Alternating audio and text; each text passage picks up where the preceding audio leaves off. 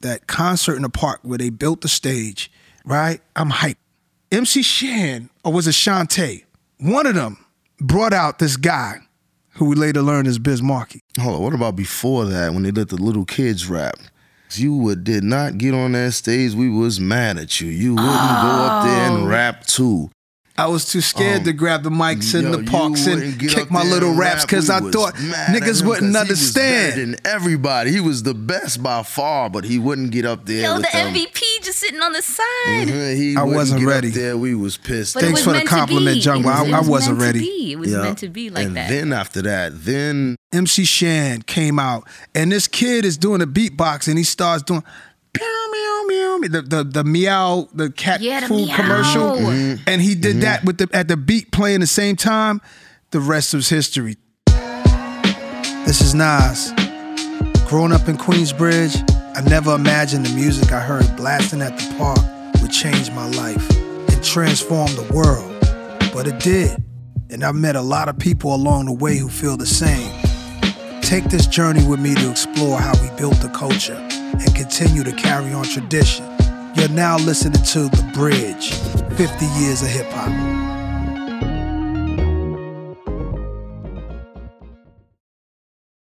This episode is brought to you by Anytime Fitness. We're not all professional athletes, but we all have health goals. That's why Anytime Fitness gives you access to personalized plans and support from a coach.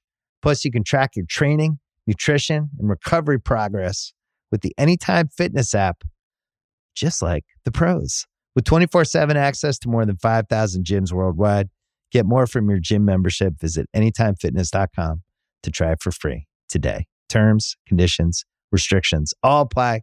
See website for details. This episode is brought to you by 20th Century Studios' Kingdom of the Planet of the Apes. As a ruthless king builds his empire at the expense of the remaining human race, a young ape will fight for the future of apes and humans alike.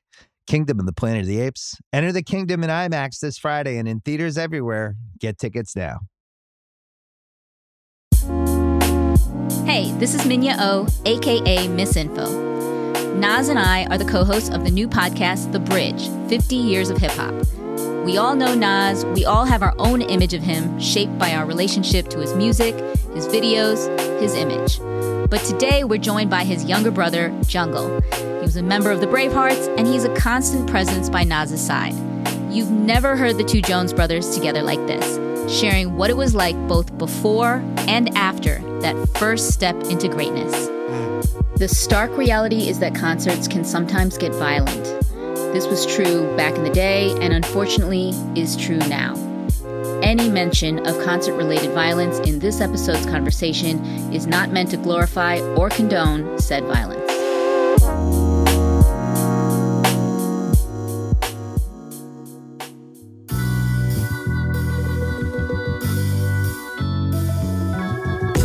I still remember growing up seeing graffiti on the wall and hearing DJs spinning at the neighborhood block parties on the weekends. I love flipping through my father's and mother's old records in the living room, and lots of times my brother Jabari, aka Jungle, and I would keep the radio on late into the night listening to the latest rap music.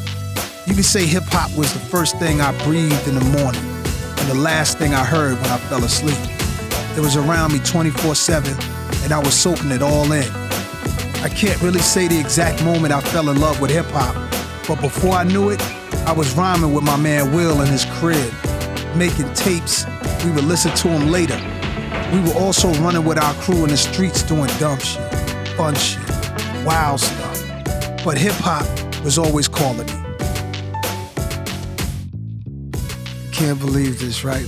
Look at the world, man. This is what I always kind of like wanted to get into is like conversations and stuff. I man, tried to pitch a show in LA in like 99 to have conversations about hip hop, you know, on television all that. It was a little too soon, pre YouTube for sure. So happy to have you here. And Minya is someone I've known for a while. She's important part of the hip hop community, music community, and and happy to have her here as my partner in this.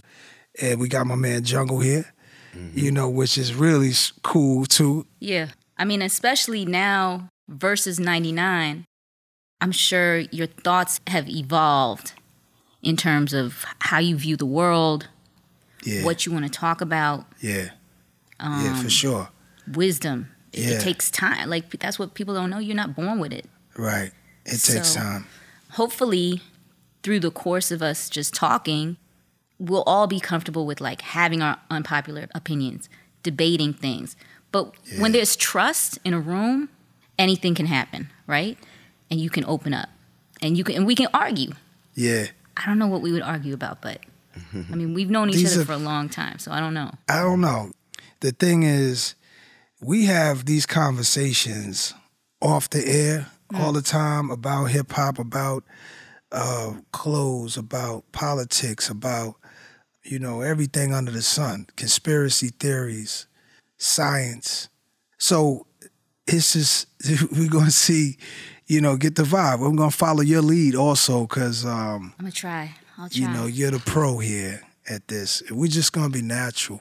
you know it's such a small world because i remember paul large professor Yeah. his wifey was the receptionist at the source magazine Wow.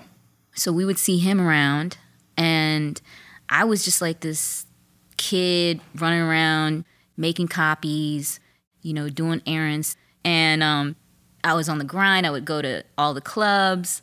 And then one day they handed me, and I was already doing reviews. They handed me this cassette tape, handwritten with the, the track list and everything.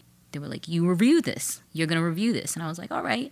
At the time, I went by a different pen name because you know, we're a much more evolved place now. But a Korean girl from Chicago in hip hop was not something that anybody wanted to listen to, right? Like no one wanted to hear what I had to say. So I was writing under the name Shorty. And then I, you know, after I remember listening to the album for the first time, and I, I've told this story so many times, but never to you. I put the cassette into my bright yellow Sony Walkman, the waterproof joint, Yeah. and I was listening. remember that. I don't know what what the train station was um, by the Source magazine, but I stood there. I mean, I must have played the whole album two, three times, never getting on the train. I just was on the platform, Wow. and it just blew my mind. And so I think that, you know, after I wrote the review, we had a discussion in the office. And, you know, I, I, I was so young and sort of like insecure about it. I was like, I feel like it can't get any better. It's got to have the top rating. It's got to have five mics. Ooh. And I didn't I didn't think anybody would agree, but you know, sh- they were they all agreed. Everybody was in line like and I didn't really know about the ramifications for you, Oh, that was huge. but it was like on all of the press releases. We would get like Oh, faxes God. of the press releases. What? How did you find out about the five mics? Oh man, I heard it was going to be five mics. The magazine wasn't even out yet. I might have told Jung, yo, I think we get 5 mics. Mm-hmm. But Jung answers, hell yeah, what the fuck you thought? Mm-hmm. to everything, right? so I'm like, yo, I think it's gonna be five mics. And they're like, nah, this is crazy. Mm-hmm. And and at that point in time, we used that. I mean, Columbia had a field day with that, you know. That was great. That was Did they change the way that they treated you once that happened? Yeah. For H- sure. How? What happened? Oh, they knew what time it was. They knew it was like there was a career. Like we got to stick with this kid. This this one's special. And I'm like, fuck you thought? Hell yeah. Fuck you thought. yeah.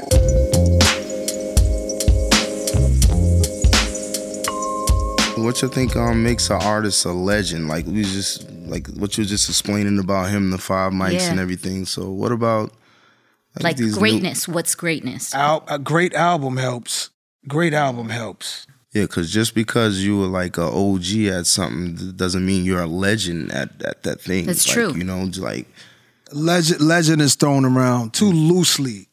Mm-hmm. Legend. Mm-hmm. People put legend on everything. just because a person was an OG, they'll say you're a legend because to somebody, to someone, that person is a legend. to someone. Right? But yeah. it doesn't mean you're a legend, legend. But you're you're in the legend world. Mm-hmm, Like a, o- some OGs, you know, are legends, you know, in their own right. Mm-hmm. But they might not be known outside of that neighborhood or that block. There's some Mm-hmm. dudes that's legends known throughout the city. There's Mm-hmm. some known throughout the states. There's some known throughout the world. I think there's levels in of it. hip hop though, in hip hop, what would you think makes a person a legendary hip hop? Run DMC. Run, run, D. Come on, Run DMC. They changed the game. They changed Adidas. They changed the way we talked, walked, and attitude. You know, I'm, I'll go back that far, but some of them, I guess, don't. There's not going to reach that level that Run is at, that Run and D is at, and Jam Master Jay, rest in peace. Also, there's a lot of people, to your point, that they've realized by calling themselves a legend, they've convinced people that they are. I'm the GOAT. Yeah, that means greatest of all time. What- But it, you know, at the crazy. same time, it's cool. It's like, oh, you the goat. You you got them dope sneakers on. Oh, you the goat. You always got the fresh sneakers. So it's kind of cool. It's cool too. But I think in music, they throw goat around way too much. It's it's disrespectful to and legend too, to me. You know, Yeah. they throw that around a lot. legend you and know what I goat. mean? I think uh, people need to chill out on saying that. Who are the legends that you feel like we lost or are underappreciated legends? Underappreciated Yeah. legends. Wow. Mm, Somebody like to me, uh, somebody like Grand Pubas, Brand Nubians. That to me, that's like legend in hip hop. Grand Puba, come on, man. And G Rap. G rap yeah. for sure. I know how important G Rap sure. was for you, Yeah, Nas. yeah, But people, crazy. it's like he didn't he didn't do all of the song and dance in 2021 or in, you know now he's not doing the the song and dance to remind people so people don't know. But G Rap was like mind blowing to mm-hmm. me. Also EPMD. I mean, just style EPMD, we back in business. Mm-hmm. I mean, EPMD, 1989, Easter Sunday, Apollo Theater, Hit Squad Tour, EPMD, Das EFX, Redman, K Solo, DJ Scratch, I'm sure. Apollo Theater, 1989. My crew got our clothes together, got money together. Every crew was up in there. All right. Now I get there, we had balcony seats. And uh, I seen other dudes from the bridge. Das EFX comes out this sewer on stage. Doom, doom, doom, doom, doom. Oh man, we're going crazy. All of a sudden, a fight breaks out in the front row downstairs. So everybody's like, look, we looking at the fight. It's excitement. Yeah. And next thing you know, security came, grabbed Das EFX off the stage. A Hennessy bottle flew on the stage. Boom. I said, wow, what are they doing? So they started the show over. And I'm in my mind like, what would I do if security grabbed me off the stage because a fight was in the front row? Do we start it again? Is it gonna make it worse? Are we gonna mess up? Somebody gonna get hurt in the crowd if we perform? I'm thinking this. I ain't even in the rap game. You know, I'm probably 16 years old. I saw one of the brothers from Das EFX years later, and I told him this story. And he said, Yeah, you know that night that security grabbed me and chipped my tooth with his bracelet? I said, What? I is was right there. I was right there. But these are these are legends. That was a legendary night. Yeah. K Solo was out there. Redman, Redman blew the roof off. He was new. He, he was new. This might have been 90. It's 89 and 90. But he blew it up. It was crazy. And he was just coming out. We we knew the album was coming out or just came out. But that was EPMD, obviously. I think they're legends, obviously. All these artists like this, these guys were a movement. On their own label, Eric's doing the production. Erick Sermon, he's one of the greatest rap producers. That was a movement. And it touched everybody because then they had like Marley Marl was also kind of related to them, and and then later on, Illegal. Remember Legal? They came through. Yeah, that's right. The kids, yeah, yeah. especially in Queensbridge. I know that you guys were seeing all types of. Oh, the whole project. Yeah, the, Yeah. the Every Queensbridge rapper. itself. Yeah, the whole. The whole- yeah, every rapper from there, Roxanne Shante, Mm-hmm. MC Shan, everybody, man. You know, I don't know. I don't want to say underappreciated legend, like if you name some people that are considered legends, Heavy D. I mean, your moms loved him. He was safe. It was fun. The music was great. He was also bringing culture into it, his West Indian culture. Right. You know, he was blending. He was with Supercat. He was with Right, all these people, and that was a representation of true New York culture. Yeah. You couldn't be in New York and not also like dance hall Right. and also speak bodega Spanish Right. and also, mm-hmm. you know, know about Chinatown. We were ahead of our time in terms of diversity Yeah. without making it into like a stunt. It wasn't like a political thing. We were all together. We couldn't avoid each other. right. mean, we're talking about hip hop and how we fell in love with it. But when you talk about hip hop culture, like what is hip hop culture? Like this is the thing that we're trying to dig into. To me, it's different for for a lot of different people. I liked hip hop for a total different reason than he did, or you And me, Yeah, yeah. or you. Like when I first heard it, yeah, it was dope, but I didn't really get into it until I heard him cursing, until I heard Eazy E cursing and shit. I was like, what? This I can listen to every day, and I love this, and I love you know I love Eric B and Rakim and MC Shan and shit, but. It was nothing like NWA. That's when I became a rap fan, a hip hop fan. I was into sports first. He he he definitely was uh, more into NWA than Tribe. Mm-hmm. Wow. Did you think he was crazy? Nah, check it out. No, he he messed with Tribe, but check it out. I'm gonna Oh, take wait you a back. minute, wait a minute, wait a minute, wait a minute. You said I'm crazy to think NWA was better than Tribe. So you don't know, you don't think Ice Cube and them is No, I than- do, but I'm like you're literally They in the beat in Ice the Cube. They- bed. now, you're like in the was hot dope bed of now, but they was nothing compared to you're Ice in Cube. Queens. Tri- I'm from Queens, but I got Ice Cube. MC Hold up, Ren, hold up, Dr. hold up, hold up, hold up, hold up. Now let me tell you why you got to chill out. Tribe was awesome. I'm talking John, about. you this know, why love this why you got to chill out. The f- let me name some groups that you used to love. The Fat Boys. I love the Fat Boys. I love Run the Fat DMC. Boys. Of course, Run DMC. LL wanted came out. Run. Yeah, I come on, come on. Like yeah. so, so he's not just saying he didn't like it But there was today. a light I- I bulb that went off. When I heard them just talking that shit like that, I, it blew my mind. I, I was like, "This is hip hop. This is rap." You know what I mean? Hold on, we Oh knew what my rap was at our first rap concert, not the Park Jams, which Mm-hmm. was kind of like a little rap concert where somebody would freestyle here and there, but that concert in the park where they built the stage, the, Mm-hmm. the city built the stage for a concert. And that was probably the last time they did that for years because Exactly. Somebody got killed that day. Oh, my Some goodness. people got shot, and my mom's grabbed me and my brother by our collars. and Uh-uh, I ran. I remember running across the street. yeah, he I, fell. I ran. I he running. fell. We both Uh-uh. was falling. She grabbed us by our shirts and kept us going. You dig? Who was who was the lineup? Uh, there's video footage of this that I saw a couple of years ago. okay. Uh, it's not on YouTube or nothing. There's some brothers in the projects who have this from the projects. This man named Harvey he used to film everything. I saw my little brother and Will, rest in peace in them, with these little self-made uh, Slingshots. slingshots they was shooting at the people on the stage and they were complaining to the kids to stop shooting it. I'm among them, but I didn't like cameras. And that sounds crazy. I know it sounds real crazy. But they, they on the mic, kids, stop shooting these beans that will fall out of trees, these hard beans. We would cut open the, quarter 25 water. cent juice Put a balloon on it. the top piece and take a mm-hmm. balloon on it. So we'd pull the balloon back and shoot these beans. And we was doing that already on the block. So in the park, we just brought it there. And there was tons of little, these little hard beans that fell out the trees in the park. And we're spraying everybody that's on the stage and they're, they're trying to get us. You know what I'm Terrorists. saying? Terrorists back then, right? So anyway, the show, right? I'm hyped.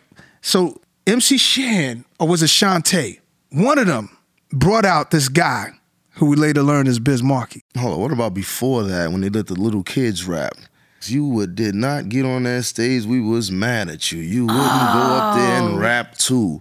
I was too scared to grab the mics in Yo, the parks and kick my little raps because I thought niggas him wouldn't 'cause he was understand. than everybody. He was the best by far, but he wouldn't get up there. Yo, with the them. MVP just sitting on the side. Mhm, He I wasn't get up ready. there. We was pissed. But Thanks was for the compliment, be. Jung, It but I- was- it I was wasn't meant to ready. be. It was Yeah. meant to be like and that. then after that, then Then the Shan- Now the Shante, big wow, showtime. That was mind showtime. Mm-hmm. blown. Um, MC Shan came out, and this kid is doing a beatbox, and he starts doing. Meow, meow, meow, the, the the meow the cat Yeah, the food meow. commercial Mhm. and he Mm-hmm. did that with the at the beat playing the same time the rest is history later on he's Biz Markie I never saw this guy before yep. but a lot of people got their start in our neighborhood rest in peace to Biz Markie Rest in He peace. Oh my was goodness. a blessing of Mm-hmm. joy to the world, man. That was probably our first real rap concert. So we were blessed to have these neighborhood heroes. Shan and Shante was definitely there. I think Craig G was there. Craig, Craig G was was like yeah. a young, he- this guy had just this talent for his Mm-hmm. age that was like, wow. You know what I mean? He had the song Transformers and Shout, which he did the Tears for Fears song over Shout. And Mm-hmm. That was our first rap official concert, if I'm not mistaken. That was definitely mine. I mean, how can you not like if you if you're exposed to something like that so young? How can you not be inspired to to that level, right? Or to take it past that. Right. And then mm-hmm. so, you know, if you were like a kid in Atlanta somewhere in Georgia or down south or, you know, in in Chicago, we didn't have that type of level of inspiration. So everything we were listening to, we were just reading the source, listening to tapes. Yeah, I was getting the tapes. Yep. Yeah. The tapes.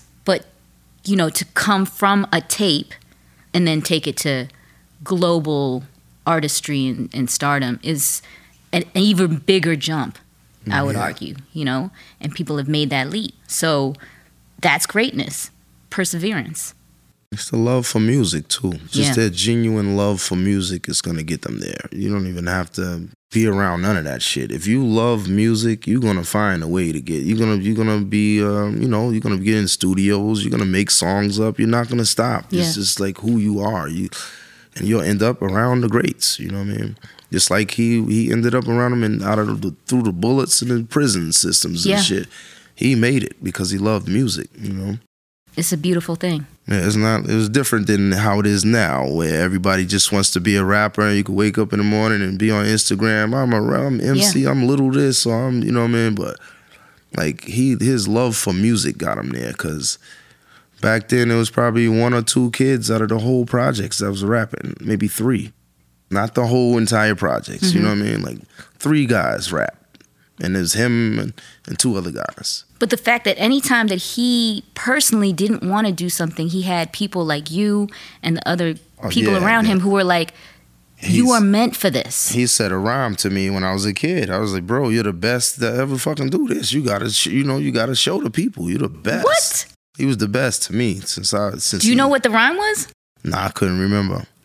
But he was the best. He was better than the radio. He was better than everybody to me as a kid when he first started writing rhymes. To me, he was the best immediately. I was like, God damn, I couldn't believe it. I couldn't believe it. Did you feel it about yourself? Um, I knew, I knew I had something. It took a while, but I knew I had something because when I would hear Craig G or Traj or Shante, I I felt like I could keep up with them. I, I loved what they were doing. I loved the confidence they had, and I thought what they were doing was just magical too. But I also felt like there's something wrong that I'm I'm not their age, and I think they're saying what I want to say. They're saying what I'm writing. They're saying I'm even writing more. Yeah, yours was more articulate. it was like I can, I can, I can, I can see it. I can close my eyes when you write. As soon as you start, I could just. But I don't know understand why I was writing at their level, at their house. I didn't understand before I heard their records. I was already writing at that level, and I remember telling my moms one time.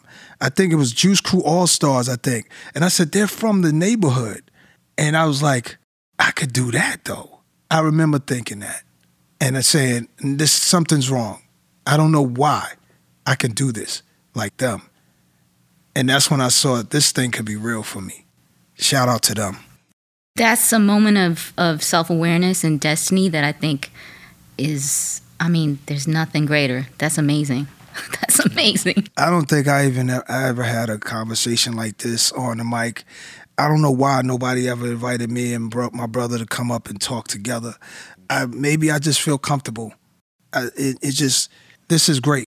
I think that's crazy that nobody's ever had you guys mm-hmm. together because it's like yin yang. Yeah, I, I I remember a lot of stuff that he forgets, and I remind him of a lot of stuff. You know, I like to hear him talk too. This shit is like, wow, bro, word. I That's know. you know what I mean. It's how I like it took to a hear while, talk. but now yeah. you, yeah, you. We talk all the time, but not like this. You know, what I mean? Right. we we on a like present and future talk. We really don't go back too much like this. So this is dope for me to hear too.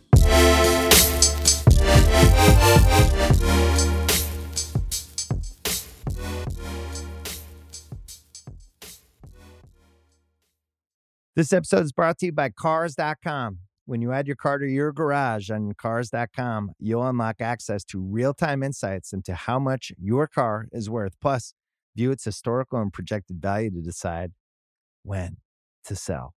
So, when the time is right, you can secure an instant offer from a local dealership or sell it yourself on Cars.com. Start tracking your car's value with your garage on Cars.com. This episode is brought to you by Jiffy Lube. Cars can be a big investment, so it's important to take care of them. I once got a car that I started out with 25,000 miles on, I got it to over 200,000 miles because I took care of it. You know how you take care of a car? You take care of the maintenance, the oil, the brakes, all that stuff. And if you don't, you can have a car just completely fall apart. When your car needs maintenance, head to Jiffy Lube. They provide automotive excellence at speed. Get your oil change, brakes checked, tons of other multi care services. It's all done by expertly trained technicians who actually care about taking care of you and your car. Jiffy Lube, car more. To find coupons and start an instant online estimate, visit jiffylube.com.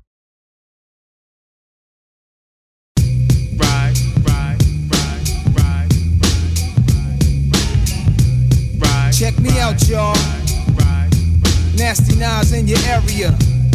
About to cause mass hysteria. Before a blunt, I take out my fronts, then I start the front. Matter of fact, I'll be on a manhunt. You couldn't catch me in the streets without a ton of reefer. That's like Malcolm X catching a jungle fever. And Jungle, you mm-hmm. also, there was an incredible interview with you and my boy, my brother, Mikey Fresh, Oh, word. All where right. you went to your old apartment. oh yeah, yeah, yeah. Cool. cool. And Yeah, it's I so remember that. interesting to hear you talk about, you know, how Nas chipped his tooth swinging from the from the Mm-hmm. Yeah, shower yeah, curtain. Yeah, I was taking a shit. He was swinging on the shower curtain. I was. He fell right in front of me too. Boom! I said, "Oh my god!" He got up, chipped tooth. Tooth was chipped. He picked it up and tried to put it back. I was like, "Oh, you are in trouble on the toilet." Yeah, I swear. Yo, I could just Mm-hmm. visualize it so crazy. Oh my goodness. I have a weird spotty memory, but some things are so crystal clear. I remember standing on a street trying to go to a party. This was a Nas party, a Columbia Records party, and everybody was in the street because it already gotten shut down. What happened that night? It never happened. It was pure chaos, straight fights, um, destruction, and it was beautiful. You know, I was at the Source magazine, but like I was an intern. I was a scrub, scrubby scrub. Um, I don't even think I ever got paid, but I was there, and the only currency that I had, the only reason what I what my pay was was I was able to go to parties. I would get into parties, and everybody wanted to go to a Illmatic release party or a Nas release party, and it would always get shut down.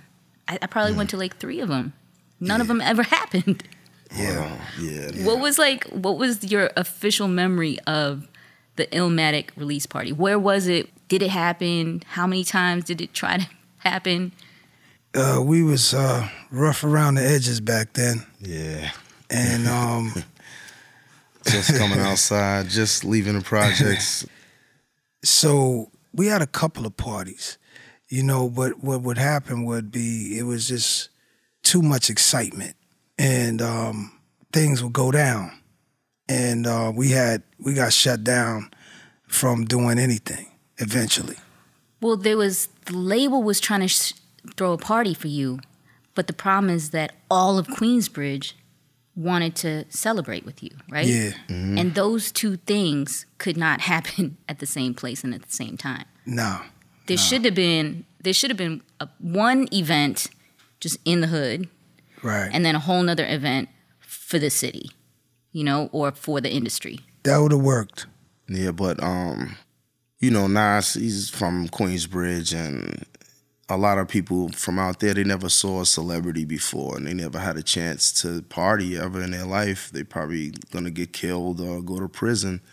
So to me, it was good that they came out and experienced anything outside of the projects, even though they probably had a fight and shit like that. But it was dope for them to get out and see Nas uh, just experience anything besides the corners of the, of the ghetto. Yeah, Well, Jungle, how old were you at the time? Uh, I was still in high school, high school kid when Nas came out. I was dropping out of high school to hang out with Nas, and it was, you know, me and all my friends was, you know, ghetto guys, real, really, really ghetto guys from from the projects, and we was really rough.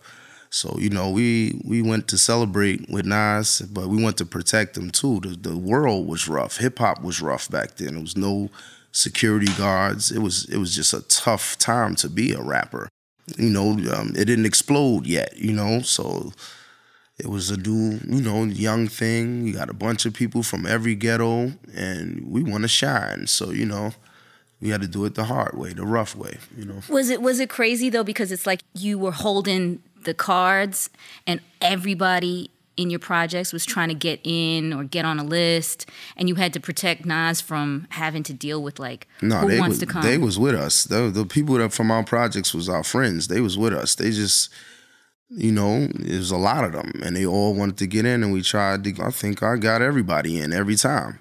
We had fun, you know. We was scary to to the other people, but we all loved each other, and we was together. And I, I used to love those days, you know. And uh, Jung is slightly younger than me, so he had a slightly younger crew. And my crew was a little bit older and even older than me. And uh, but we all it was all the same crew. Yeah. So you had uh, lot we got you had a lot of a lot of love coming out of that neighborhood, especially after the hip hop generation uh, before us. You had the song "The Bridge Is Over," and you know I think Queens was catching a lot of you know getting slept on.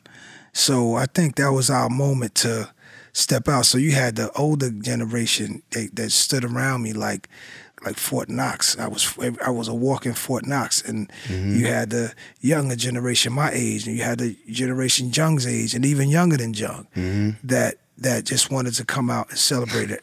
so Mm-hmm. from the industry side, it was like, why are they ruining Nah, we didn't party ruin it. we us? made it. We made Yes. it. It's not ruined. We had a But- ball.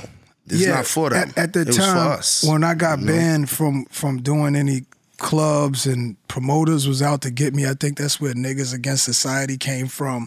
Um, a promoter, someone said it. I got forget her name, and she put that out there that we was all about. I was all about destruction. That's what they. It was that bad. I remember Biggie saying, "How come a fly dude like you, your parties are so crazy? I can't go to them." And, that, and that's when it started to. I started. It started to dawn on me that you know, there's another way to do this. The celebration is over. I'm in the game now. Now it's time, you know, to to get behind the wheel. You know what I'm saying? And and and really turn this thing around and, and make it professional, make it right. Mm-hmm. I talked to Puffy, and uh, Puffy said he wanted to do a documentary on my crew from that era, and it was the wildest shit. and and like hip hop, we, we when Nas made hip hop, we we he made it for us. We was he made it for the projects. He's telling project stories, not record business stories. You know, we we we looked at it like it was for Yeah, us. yeah. They was the outsiders. They shouldn't get in the club. We this is for us. Yeah, This that is makes our sense. music. Yeah. This is what we do. This is how we grow up. This is our stuff. This is our guy from our neighborhood. Yeah, hip hop is from the street. Hip hop is a, uh, a street Yeah. music that you know street kids made that they was talking about the ghetto, and a lot of people love hip hop, but they don't like hip hop. You know, they they Yeah. don't like the people. They Yeah. think they they love the music, but they really don't like hip hop like that because these guys are for real. These guys are really from the ghetto. They really, really are real. They're not lying. They're not telling these stories. This is their life. Like this, they- this is what they grew up from, and this is what they know. They might not know the network or to have a job in the music business, but they know how to make songs about mm. their life. So this is what they really are, and the people really don't like them. So Nas, you being in it, Mm-hmm. like let's let's kind of go back to who you were as a person during Illmatic, because you were so both in the game and in the streets, and your connection, obviously, your brother was full in the streets. So how did you sort of navigate that? That seems like a very chaotic place to be, where you're in this business, you want to succeed, people want a piece of you, you're a commodity. And also, you know, like in the framework of Illmatic, you were like the hottest. It was like the second coming. Everybody talked about it. You know, the mm-hmm. second coming of Rakim. You know, I can I can tell you, and you've already heard this so many times, what it felt like to be in the industry when the buzz was happening. It was all anybody could talk about. But for you as a real person dealing with it, super young, definitely connected to the street, not living in the suburbs, like just going to the studio. Like, Right, right. what was that? What was that like? It was amazing. Um, you know, it's a cold world. We come from a. I mean, this, this, this, everything here. It's, it's rough, right? But at the same time, you know, there's work to be done, and there's a lot of learning because I didn't know anything about the industry. You know, you know, my pops plays music, but um, he we didn't talk about business. He didn't talk about uh, talked about the things that you should just know in life, more important stuff. You know, so I got into it thinking like, I'm not coming here to be friends. I'm not looking for a friend. I'm not looking for love when I walk in the building. This is a fair exchange. This is the art and this is the business. You guys, I'm giving you something, you give me something in return, and you make sure that that is correct. And if you if you fuck us over, it's a learning experience. And we're gonna grow from that. So I'm gonna stick around and I'm not gonna let the system beat me, is what I thought. But you know, as a as a young guy, that was that was like it was it was a challenge because you feel like there's this whole system that's been in place these record companies before I got into it and they screwed mm-hmm. over tons of artists before me. Mm-hmm. So I mean do I even have a chance? I said but you know what? Mm. Just a just a little bit of opportunity is all I need it's a little bit so I focused on the the business but as you say I was still in the streets I was still hanging out. I was still with whoever I was with and still with the same crew. And um, they were still in the streets. And of course, back then, this is like 92, 93, I don't know anything. So we're, they're hoping that, you know, things turn around, but the streets are moving fast. They're taking out people. It's taking people to jail. It's taking, you know, and I'm around it and I'm trying to I had a daughter at the time. Destiny was born in uh, 94. So I'm trying to also say, I got to stick around. I got to be around for this girl, for this kid.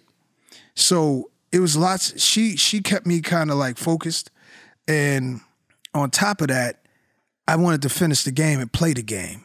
I didn't want to just be one of the guys who who this business spit out. I wanted to play the game. I wanted to say, I'm a New Yorker. And this is where dreams are made. This is where opportunities are. This is where business started. And um, I'm a win. I'm a New Yorker.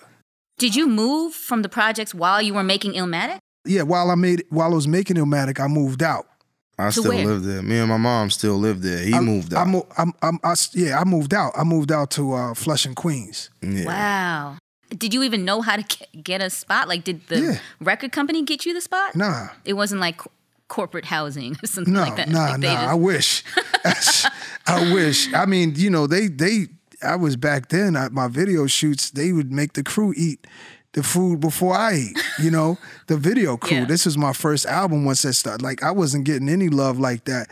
Um, we bring our own. We buy our own food. We buy our own wardrobe. We buy. I buy everything. We we wasn't. It wasn't like, yo, here you're signed. Now your life changed. It, was, it did change. Yeah. But there, there was trouble. There was trouble there. They threatened to drop me before my album come out multiple times because of some of the stuff like the shows, the the promo shows. Because 1991, there was live at the barbecue. I had halftime. I had uh well live at the barbecue, back to the grill again with MC Serch, who I had to like threaten to get out of the deal with him. And it wasn't a bad deal. He just wasn't answering the phone calls and messing up future deals because his relationship with Columbia went south. Shout out to Serch. Yeah, But- shout out Serch. He bailed me out of jail for a thousand dollars back then. and I was a little kid back then. Good looking out, Serch. Serch was was just you know he was dope. He was he was just like um, hope. You know what I'm saying? Well, he was an artist, too. He was so, an yeah. artist, so Mm-hmm. he was kind of. I was seeing through him and people like Kool G Rap on how to move and stuff like that in a way. You know what I'm Mm-hmm. saying? So shout out to Kool G Rap, but you know we had to take care of our own situations. You know what I'm saying? I went through managers, I went through this, I went through that, and trying to figure it out on my own. the the beauty of it is that I was attached to Columbia Records, which is the biggest, Yeah. right? That was the door opener for Yeah. any door. Yeah. That was it. Like just the fact that they would show me love and see the talent in me through Chris Schwartz, who ran Ruffhouse and Serch and all of these people. Faith. Yeah. Faith, shout out to Faith Newman. Shout out Faith Newman. because yeah. she believed in me like Mm-hmm. like nobody. She had my back. But imagine the empty threat of we're gonna drop you before your album. Like I was that getting is into like, so much stuff with the clubs and the Yeah. and the the violence and stuff that was happening that I was a liability, and um, I understood. So I didn't understand how to hang out and not go crazy and have fun. I didn't understand the difference. I, at that point, I thought this is this this is this Mm-hmm. excitement. People love what's happening. You know what I'm saying? Like with my music coming.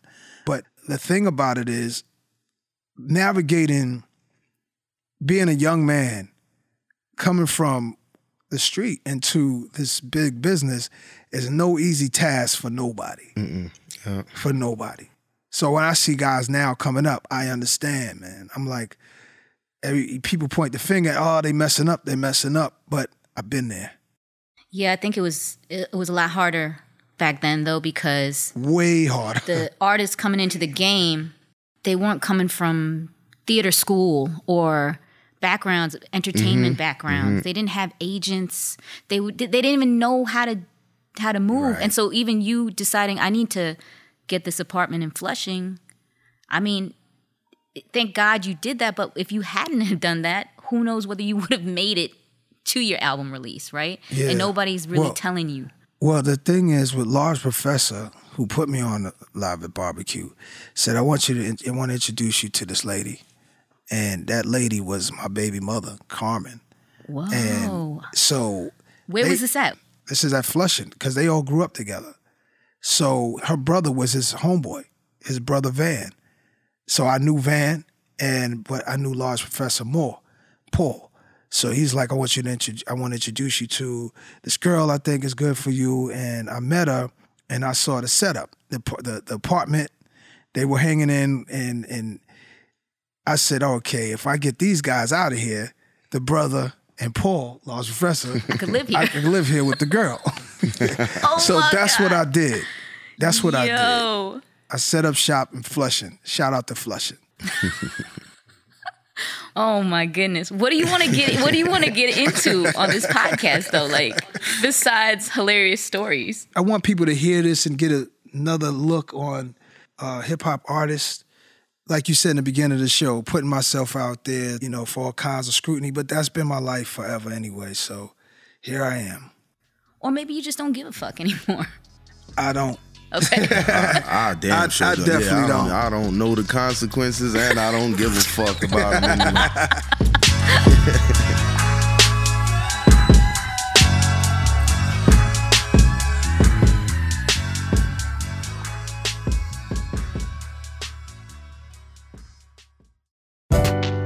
From Spotify, the executive producers are Gina Delvac and Jason Rodriguez, with additional production support from Leslie Guam and Andrea Salenzi. And special thanks to Courtney Holt, Jessica Dow, and everyone at Spotify who helped the bridge come to life. From Mass Appeal, the executive producers are myself, Nas, Peter Bittenbender, Jenya Meggs. Lead producer is Medina Prawana, and associate producer is Serge Jabrija. Our writer is Gabe Alvarez. Samara Langer and Cliff Cristofaro are our editors. Thanks for listening. This episode is brought to you by State Farm. You might say all kinds of stuff when things go wrong, but these are the words you really need to remember. Like a good neighbor, State Farm is there. They've got options to fit your unique insurance needs, meaning you can talk to your agent to choose the coverage you need, have coverage options to protect the things you value most. File a claim right on the State Farm mobile app and even reach a real person when you need to talk to someone. Like a good neighbor, State Farm is there.